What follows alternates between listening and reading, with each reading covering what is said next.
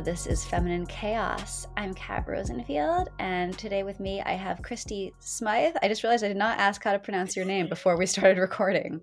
You got it right. All right, great. So, Christy, you are a business reporter. You write for a site called businessofbusiness.com, which we will be sure to link to in the show notes. But today, um, I wanted to have you on to talk about a, a mutual interest and passion of ours, which is prison and criminal justice stuff. Um, we have been over the past month um, in the grips of, of two trials that captured nationwide interest. The one that we're going to talk about today, or at least use as a sort of an entry point to, to talk about this stuff, is the Kyle Rittenhouse trial which just concluded with a with a uh, verdict of not guilty by reasons of self defense. And you and I each have a personal connection to this issue. Yours is more interesting than mine. Um, I am the the child of a prison physician, which is something that I was not allowed to talk about for a long time. It was always kind of funny that there was this like risk of retaliatory violence against people who worked in corrections. So I had to be quiet about my dad's job. Um, so that, you know, gave me a certain perspective on what kind of places prisons are. But you you got into this in a, in a very different way and i think maybe you should just um, i just want to say like for if you're listening and if christy's name sounds familiar to you it's because we talked about her on the podcast about a year ago after she did this amazing interview in Elle magazine which we will talk more about at the end. But yeah tell me tell me about your entree into being a, a, kind of a justice reformer. Yeah it, uh, well unusual i guess. Um, i i had been a legal reporter for quite some time. Um, i used to work for a, a legal um, news site called law 360 and then i was a legal reporter at bloomberg. This is the one and only time this has ever happened in my career. Um, I, uh, I well after breaking the story of um, the arrest of Martin Shkreli, the pharma bro. I got to know him, and over the course of years of getting to know him, hard to explain, but basically we hit it off almost immediately. And it was a long time before I realized, you know, I had feelings for him. Like we had real connection that was like deeper than, you know, a professional connection. We never crossed that line while I was reporting on him. Like I think we both were like, no, no, no, can't can't do that. But I, I eventually left Bloomberg because I felt conflicted and it felt wrong. And then I sort of told him, you know, I love you when I was visiting him in prison. And he told me, I love you too. And um, that kind of started like a two year long prison relationship. You know, he told his family he loved me, he told his lawyers. Um, we, at one point, he called me his fiance. Like there was this kind of just long, interesting relationship. Um, but anyway, we're, we're, we're still friends to this day, even though, you know, he, we had kind of a falling out when I went public about the relationship in Elle okay, through that whole experience, first of all, being a legal reporter at Bloomberg, you know, we focused on business cases. We fo- focused on white collar crime, on uh, litigation involving big companies over billions of dollars. I was, you know, vaguely aware of the injustices in the criminal justice system, of course, but not specifically aware. That wasn't where like most of my focus was. When I got to know Martin and through our relationship, when I visited him dozens of times um, in various prisons, um, I, you know, I got to know other prisoners. I got to know their girlfriends and their families. And what I saw and the stories I heard over and over again just just blew me away. I could not believe how many lives our, our justice system ruins, particularly, you know, black people, Hispanic people, um, people of who are in very vulnerable circumstances of all races. Um, we just throw people away and we do it over and over again. And we cost their families so much suffering and i mean the amount of money people of very modest means were spending to visit their loved ones. It was just overwhelming to hear these over and over again. So that really kind of galvanized me. And when i started to hear these stories and hear how people were railroaded by the system um, I started, um, I wrote a couple of pieces actually um, about a couple of Black men who had been really sort of overly punished for nonviolent drug crimes. Both one had gotten life in prison and one had gotten 25 years, both for stuff that really i mean it didn't they didn't hurt anyone you know they mm-hmm. so i wrote about them and it actually kind of helped i think uh, push along some conversations to get getting both of them released so they're out now um, living their lives and i'm really proud of that but anyway that's great sorry so ahead.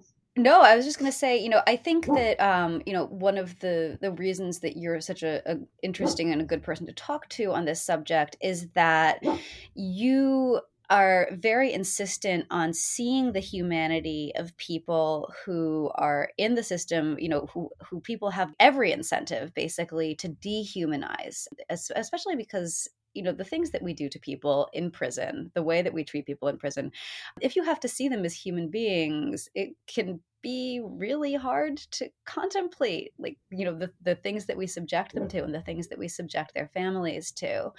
And one of the things about the the narrative and the sort of the progressive narrative surrounding justice reform that makes me very frustrated centers on the idea that people in prison shouldn't have be- ever been there in the first place that either they were guilty of nonviolent offenses you know and they got they got railroaded and they got overpunished or that they were innocent and you know and they were convicted for crimes they didn't commit. Um, i think that this is a way that you know it makes it easier to talk about this stuff but the fact is that you know like most people who are in prison probably did something pretty bad to get there.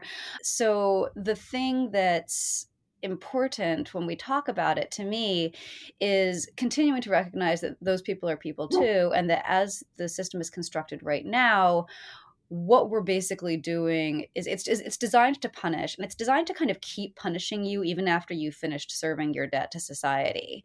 You know the deck is just stacked against the people that we send away so that they become they're not just put in prison but they're made permanent pariahs in many cases. They struggle to find jobs when they get out, they struggle to rejoin society, their families struggle. It's just this incredible marginalization and it's yeah. systemic and i always appreciated with the initial narrative surrounding you and and especially given the way that people talked about it online afterwards um, that you continued to refuse to dehumanize Martin Shkreli and that you continue to refuse to dehumanize the the people who you advocate for and talk about. And that kind of brings me to the Rittenhouse trial because I was stunned by the way that this was discussed, um, not just in public, but by public figures whose job it is to talk about this stuff and who kind of drive the conversation. So I wondered if you had thoughts about what kind of shape that conversation took. Yeah, uh, I, I do. um, I mean, anytime a life is taken or two lives and, and violence happens like this, I mean, that's that's something we have to do something about. Um, you know, it, it was probably appropriate to to try Kyle Rittenhouse on some some charges. Um, it, he did, you know, he showed up, he had an assault rifle. You know, he, he makes a very convincing argument that he had, you know, noble intentions. He was trying to protect businesses, he wasn't trying to hurt anyone. Um, but, you know, it's still kind of, I think many people would step back and say that's like asking for trouble, right? However, it is stunning to me how quickly this incident, clearly messy incident, you know, where you've got people provoking him, people threatening him, suddenly became him being a white supremacist and like that was the only narrative people would adopt on online. Um, it, it was really frightening like how how quickly you can get labeled like that. And it, it took so much um, to i guess it took him testifying and it took you know this trial for happening in order for people to see him as a person um, and for uh, the circumstances to be um, you know to be sort of to be looked at carefully on their merits. And you know, I have to say, I totally get the anger that comes from is particularly the black community with how much um, we've seen um, in terms of you know unarmed black men being um, shot killed or very very seriously injured by police um, and by they don't get the benefit of the doubt right? The the victim of the the police shooting um, jacob blake that's touched off this this whole protest situation in wisconsin he, he made a very interesting comment to CNN. He said, For the reasons police said they shot me, they had every reason to shoot him, but they didn't. Honestly, if his skin color was different and not prejudiced or racist, he probably would have been labeled a terrorist. And I find that to be a very interesting statement because that's that's where kind of I feel like the anger is coming from is like I don't get treated, I don't get given the benefit of the doubt. The system is unfair to me. And that is true. That is 100% true but you cannot fix something that's broken by breaking something else. And I think that that is a message that people don't want to listen to, even though I, I really don't think that you can. I mean, you have to, we need to look at people as individuals. We need to look at everyone in the system as an individual. You know, everyone who, who gets uh, tried on these kinds of charges should get a chance to plead self defense if that's what happened. I mean, and we should give them as much credibility as they deserve. It, it's just, uh, yeah, I mean, you can't, you cannot fix what happened to Jacob Blake or what happened to all of these uh, victims of um, police violence by calling Kyle Rittenhouse a white supremacist and throwing him in jail for life when that's not what happened. Yeah, it's interesting. Um, I, I like that you put this you can't fix what's broken by breaking something else, because that does seem to be the shape that things take a surprising amount of the time, especially when we start talking about, you know, systemic racism in the justice system um, and the need for police reform.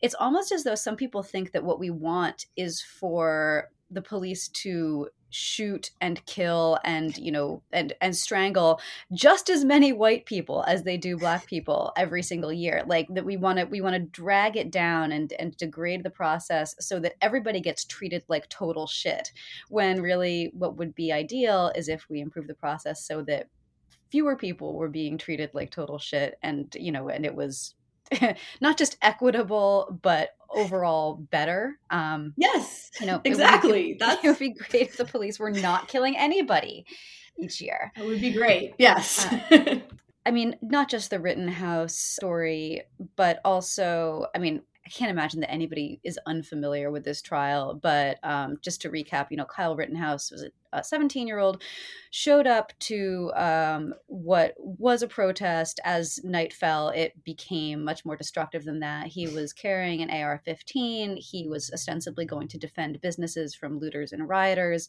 He got into an altercation with a man named Rosenbaum who had been been released from an institution earlier that day who appeared to have showed up because he was drawn to like the trouble of mm-hmm. the protest not your poster child for black lives matter basically he got into this altercation, he was chased. Somebody fired a gun into the air and he turned around and shot the people who were chasing him, um, or shot Rosenbaum, who was chasing him, and then shot two other men, killed one, wounded one, who came after him after he shot Rosenbaum. So he had, I mean, certainly the jury felt that it was a plausible self defense scenario. And that's what his defense attorneys argued for. Um, and that's what the law appears to accommodate for. Whatever you feel about the verdict, legally, this is this is what happened.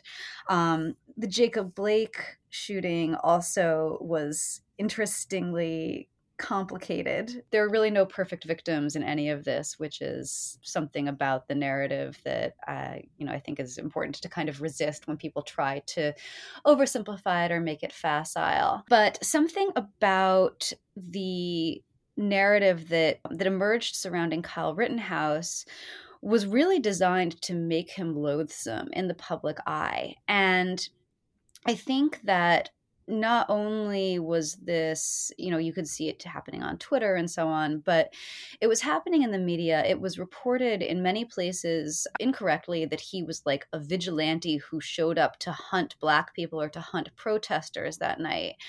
And this is something that I am I'm not certain how much the prosecution had to do with kind of seeding that idea into the public realm, but it was interesting to consider in like you know as this conversation was developing as the trial was beginning to ramp up how much the media can uh, basically become mouthpieces for prosecutors for the state simply because they're the ones who are you know handing out press releases. They get in many ways to kind of shape the narrative if they want to which i think is something that you've you know sort of seen yeah. firsthand a bunch over the course of your reporting on this stuff. Yeah, absolutely. I mean, they have a huge hand in shaping the narrative, and they know that. Like they they know that you know what what the report, reporters need.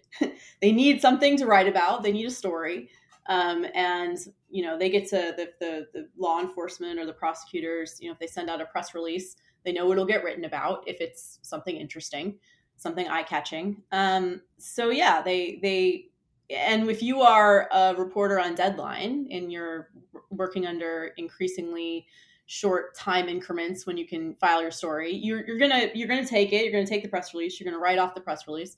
You're going to you know you're gonna ostensibly nominally like make it sound like you're being objective but you're really to be taking all the facts more or less from the prosecution. And you're you're gonna if you give the defendant any opportunity at all you're gonna call them you know a minute before the story runs and you're gonna say hey uh, you know is there any comment on this and then before they even decide whether they're commenting you'll publish the story that's that's how uh, that usually works. so yeah, it's a really easy way to uh, to print imprint on the public's for the prosecution to imprint what their case is, and that becomes the, the overarching narrative, and everything else is just a counter narrative, which we all know that counter narratives have a harder time getting traction. They sound less, you know, it's it's more when you're when you have when you're in the position of saying no, that's not true.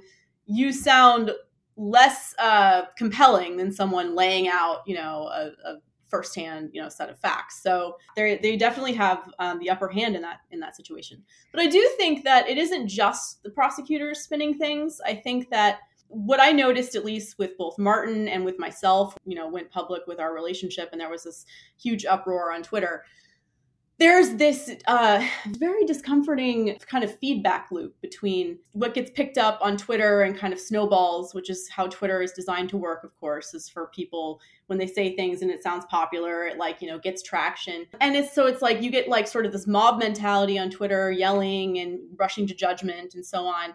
And then the media or news media kind of makes it worse by they want to of course um, you know they want to get engagement. They want stories that people are going to read and click on obviously. So it's like you kind of see them picking up the stuff that the mob is saying in twitter and and calling that fact. And that's where it starts to get really messy and dangerous because then they're kind of putting their stamp of like official approval on it. And then you've got you know politicians and prosecutors jumping onto the narrative themselves and then making it even worse. So it's got this like this like multi-step process where prosecution by mob is is kind of how this whole feedback loop works. And that's how all of a sudden, you know, I mean, my god, the stuff that people tried to attach to me after I went public, it was just nuts. Like there's like there actual media stories where people are like calling me mentally ill. It was insane. And, and you know, and the same thing with like, you know, just jumping to the top shelf and calling a kid a white supremacist. It's like oh, okay, so, you know, the mob latched onto this and then the media made it official and then the politicians jumped on board. And then it's just like, how do you unpack, you know, how do you undo all that? It's really hard. Yeah, I mean, I was really struck at the time that the the story about you and Martin came out that the narrative that developed in the aftermath of that was Christy Smythe slept with Martin, like slept with her source, which, as, as I understand it, not only didn't happen, but but couldn't happen because he was in prison. I have never ever seen him naked. No. it's, it's, one of those things where where if you think about it for a second like if you scratch the surface of the narrative you'll understand that it's factually impossible for what you're hearing to be true and yet because it's compelling people just kind of pick it up and roll with it. And when it came to the Rittenhouse case, I think that an interesting example of, of how that kind of takes hold was the fact that a lot of people, including people who I know who are um, generally like thoughtful, well informed, you know, not reactionary people, did not know that the men he killed were white. Right. Interesting how that happens. yeah. I mean, you know, we become very married to these narratives about racial injustice in the country because they're compelling and because there is some truth to them broadly. But, um, you know, when a, an individual situation arises that doesn't actually fit, it's like, rather than revisiting the narrative, it's like, eh, let's just forget about the yeah facts. just put it mad libs just put it in right? Like just like oh throw in the facts that i think i already know. It's very interesting how we just like jump to those conclusions. So prosecutorial misconduct was a documented issue during the rittenhouse trial in a way that i think you know would have become a big deal had it been a defendant who people were sympathetic to. Um, because it wasn't it got kind of overlooked. And these were moments in the trial where for instance the prosecutor attempted to kind of question Rittenhouse about why we were only hearing from him now for the first time, which, you know, treads dangerously close to impugning somebody for invoking his Fifth Amendment right to not self incriminate. Um, he was scolded by the judge for this and you know and rightfully so because he was treading too close to a line that he wasn't supposed to cross but the way that this ended up playing in the media was the judge is like in the bag for Rittenhouse. The judge is demanding that they find him not guilty. Have you encountered this, you know, in your reporting, similar issues, or can you speak to this one particularly? Uh, I don't know all the specific instances of, of alleged misconduct in the Rittenhouse case. I know generally, you know, that was an issue. Um, and I know that they were, you know, pushing it. I, I expect prosecutors to fight as hard as they can and sometimes to push boundaries. The, the thing is, we just can't. It, it's wrong to assume that because they're they're saying it in court that it's fact, and it's wrong to assume that because like they're they're pushing some narrative that that's like that is that that's just the way it is, and you know this trial is just for show. I mean, that's unfortunately the way I think sometimes the media takes the situation.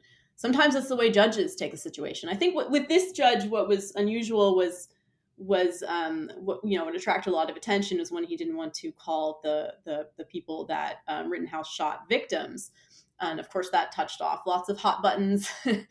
but most of the time, judges seem pro prosecutor. I mean that is so so. This was perhaps maybe unusual in that circumstance, and and that's you know why why the media came out against the judge because they're not used to seeing that. I am actually not used to seeing that personally. I mean I, too many judges on the bench are former prosecutors. And we like we don't have any like there are hardly any former like public defenders. I, I don't can't think of one that's um, a federal judge.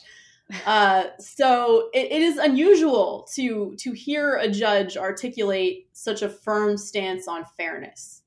And i think that that was taken as if anything that's you know supposedly fair to the defendant is now seen as going too far in favor of the defendant when actually that's the way it really should be for every trial. Yeah i think a lot about what happens you know if if people actually got what they were asking for in cases like this and you started eroding the rights of the defendant even more than than they already are and you know it's it sucks to be a defendant. I mean i think that this is something worth kind of actually landing on for a second that by the time you get involved in the criminal justice system as a defendant you know by the time you've entered into the system like a lot of bad stuff has already happened to you. Even if you're yeah. found not guilty the trial is a trial. It's an ordeal. Like it's not a good moment in your life. And this was an interesting part of the narrative to me that people kept saying you know like Rittenhouse paid no price for taking two lives. And it's like, well, no, you know, he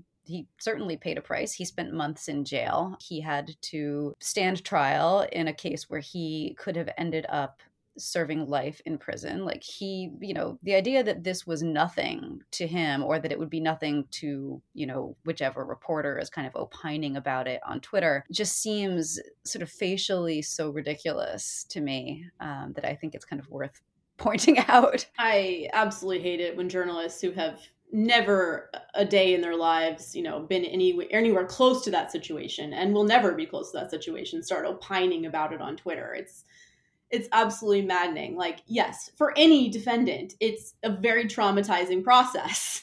It's yeah, like you said, you know, you have to stand trial. You could be going to, you could be going to jail for life. I mean, in this situation, you know, the Rittenhouse was already convicted in the media. He had already stood trial in front of millions of people. So yeah, I mean, things happened to him. And I, I think what was I was really irritated with was when people were, you know, he was on the stand and he was crying. And a lot of journalists just were like immediately labeled that as like crocodile tears. I'm like, have you ever been in that situation? Do you what would you be like if you were on the stand testifying in your own trial and you could face life in prison? Tell me yeah, you'd you'd cry perfectly, you know? like how can you judge someone's emotional reaction in a situation like that? You can't. Yeah. You know, the idea that either you would cry perfectly or you or you wouldn't cry. Um when I think about how averse to confrontation so many of the people having these conversations, you know, making these broad claims about, you know, how oh this is fake, like this is a performance, that most of the people who are who are making those claims are like avoid making phone calls because it makes them anxious to talk to, to another human being. Uh, um, yeah, you know, I I think it's sort of uncomfortable the sort of like broad proclamations. Well i would simply like i don't know not get emotional in a stressful situation. Eh, but there was also something too about the not just that narrative but the way that it circulated. It was accompanied by this picture of rittenhouse with his face all screwed up and his lower lip pooched out like everybody's an ugly crier right? Like i mean there are not too many yeah yeah. And i think that the thing like there was something about it that viscerally disgusted people um mm. and that that kind of guided the tone of the conversation in a way that nobody really wants to talk too much about. Oh God, yeah, that brings back memories. I mean, I, I understand as a journalist that you you want to get people's attention. Certainly, I try to do that when I write a story. Um, you know, you want, and, and you may want even a somewhat visceral response because we need engagement. We need people to read the story and talk about it.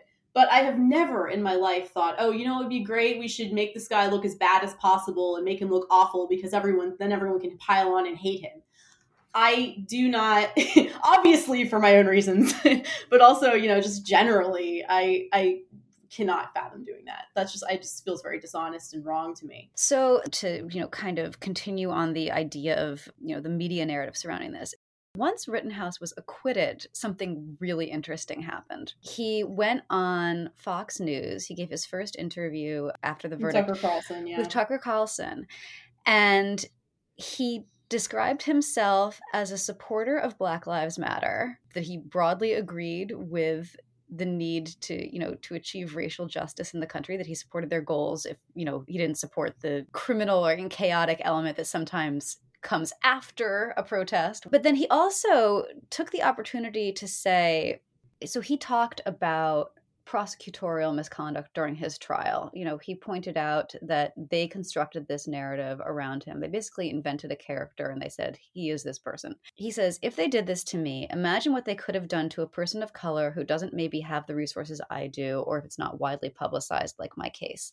I'll admit it was a little bit weird to see this person who, the verdict aside, I think made some mistakes, emerge from his trial taking the opportunity to advocate for two causes that I care a lot about and and really sticking his neck out to do it. I suppose it's not unusual for somebody who's gone through the ordeal of a trial to emerge as an advocate for criminal justice reform, right? Yeah, uh, that was really great. You're right. When he said that, I was like, yep. In fact, it's not just could have, it has happened all the time. Uh, I mean, that's what happened to um, the, the two guys that I kind of helped get out of prison. They were both they both were invented as characters during their cases that, that did not match their actual personalities at all.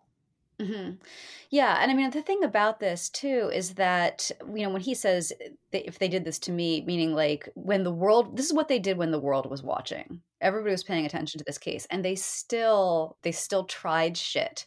Like imagine what they do when nobody is watching. But the response to him saying this was on both sides like anger and disbelief. On the one side, there were people, you know, on the right who felt betrayed because he was saying, he was like, I support Black Lives Matter. And he said this on the one network where that's not going to be a popular sentiment. And on the other, you had people who were like, he's just saying that because a publicist told him he should. Like he's just trying to make himself look good. I don't think so. He's how old? 18 now? Yeah, I think so. Yeah, I mean, and obviously he's not been in public life most of his, you know, it's not like he was a child star or something surrounded by publicists from an early age.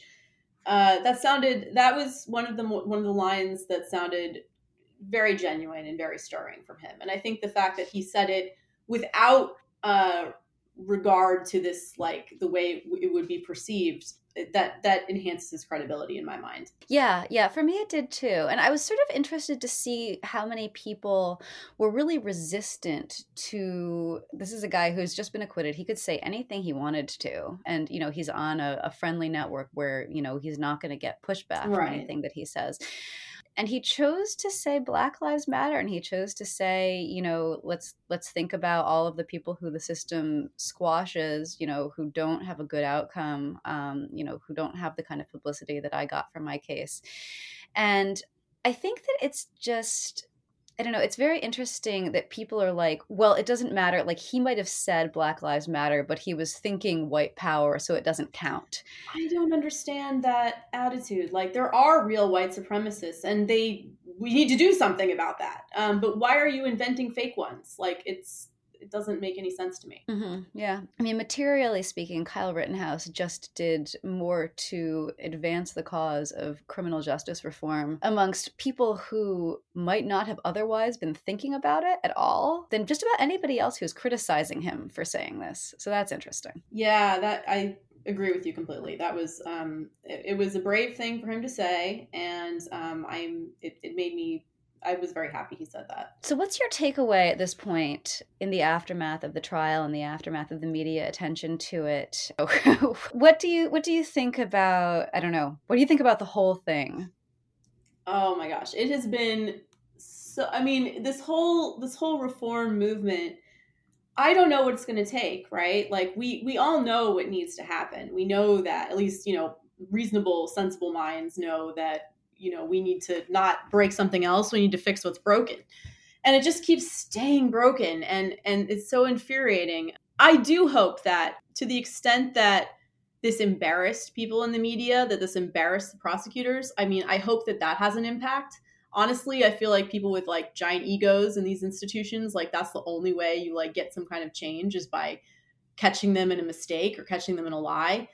Um so I, I certainly hope so. I hope I hope next time, you know, whoever is on trial, whoever, you know, whatever individual that is, they don't they don't use those tactics. You know, be fair, fight fair. Like obviously you need to advance, you know, the cause of public safety and so on, but like we shouldn't be um trying we should be treating each defendant as an individual we shouldn't be trying them in the media we shouldn't be trying them as symbols like whatever character we invent for them i can hope that that's what happens I don't know if that will be what happens, but I do feel that, that there is a very strong drumbeat for criminal justice reform that has emerged um, on social media, and I'm, I'm very happy to to see that. I, I just don't know if it's going to stick. I mean, what do you have to sacrifice to, to move forward and to try to, you know, avoid having this turn? I mean, in some ways, this trial was like it was like a sequel to the Covington thing with the, the kids in that confrontation with the Native American oh, man right. at the was the Lincoln Memorial or whatever.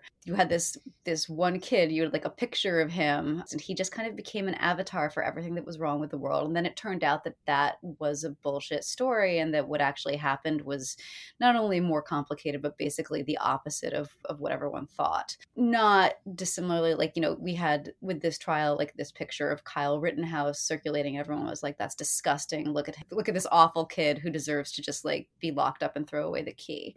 So to avoid having that happen i guess we would have to among other things sacrifice the satisfaction of like having this person who's just sort of an object of loathing, you know, who we can kind of pile it all onto because they're an avatar for everything that's terrible in the world, and on whom we can indulge this punitive impulse that unfortunately is also still very much kind of the backbone of the system as it works right now. Yeah, no, I agree. There's uh, there is far too much um, re- uh, reducing people to heroes and villains you know, right away. Like, look what happened with Andrew Cuomo. And he was reduced to hero status during COVID and then quickly fell from grace. I mean, that was pretty.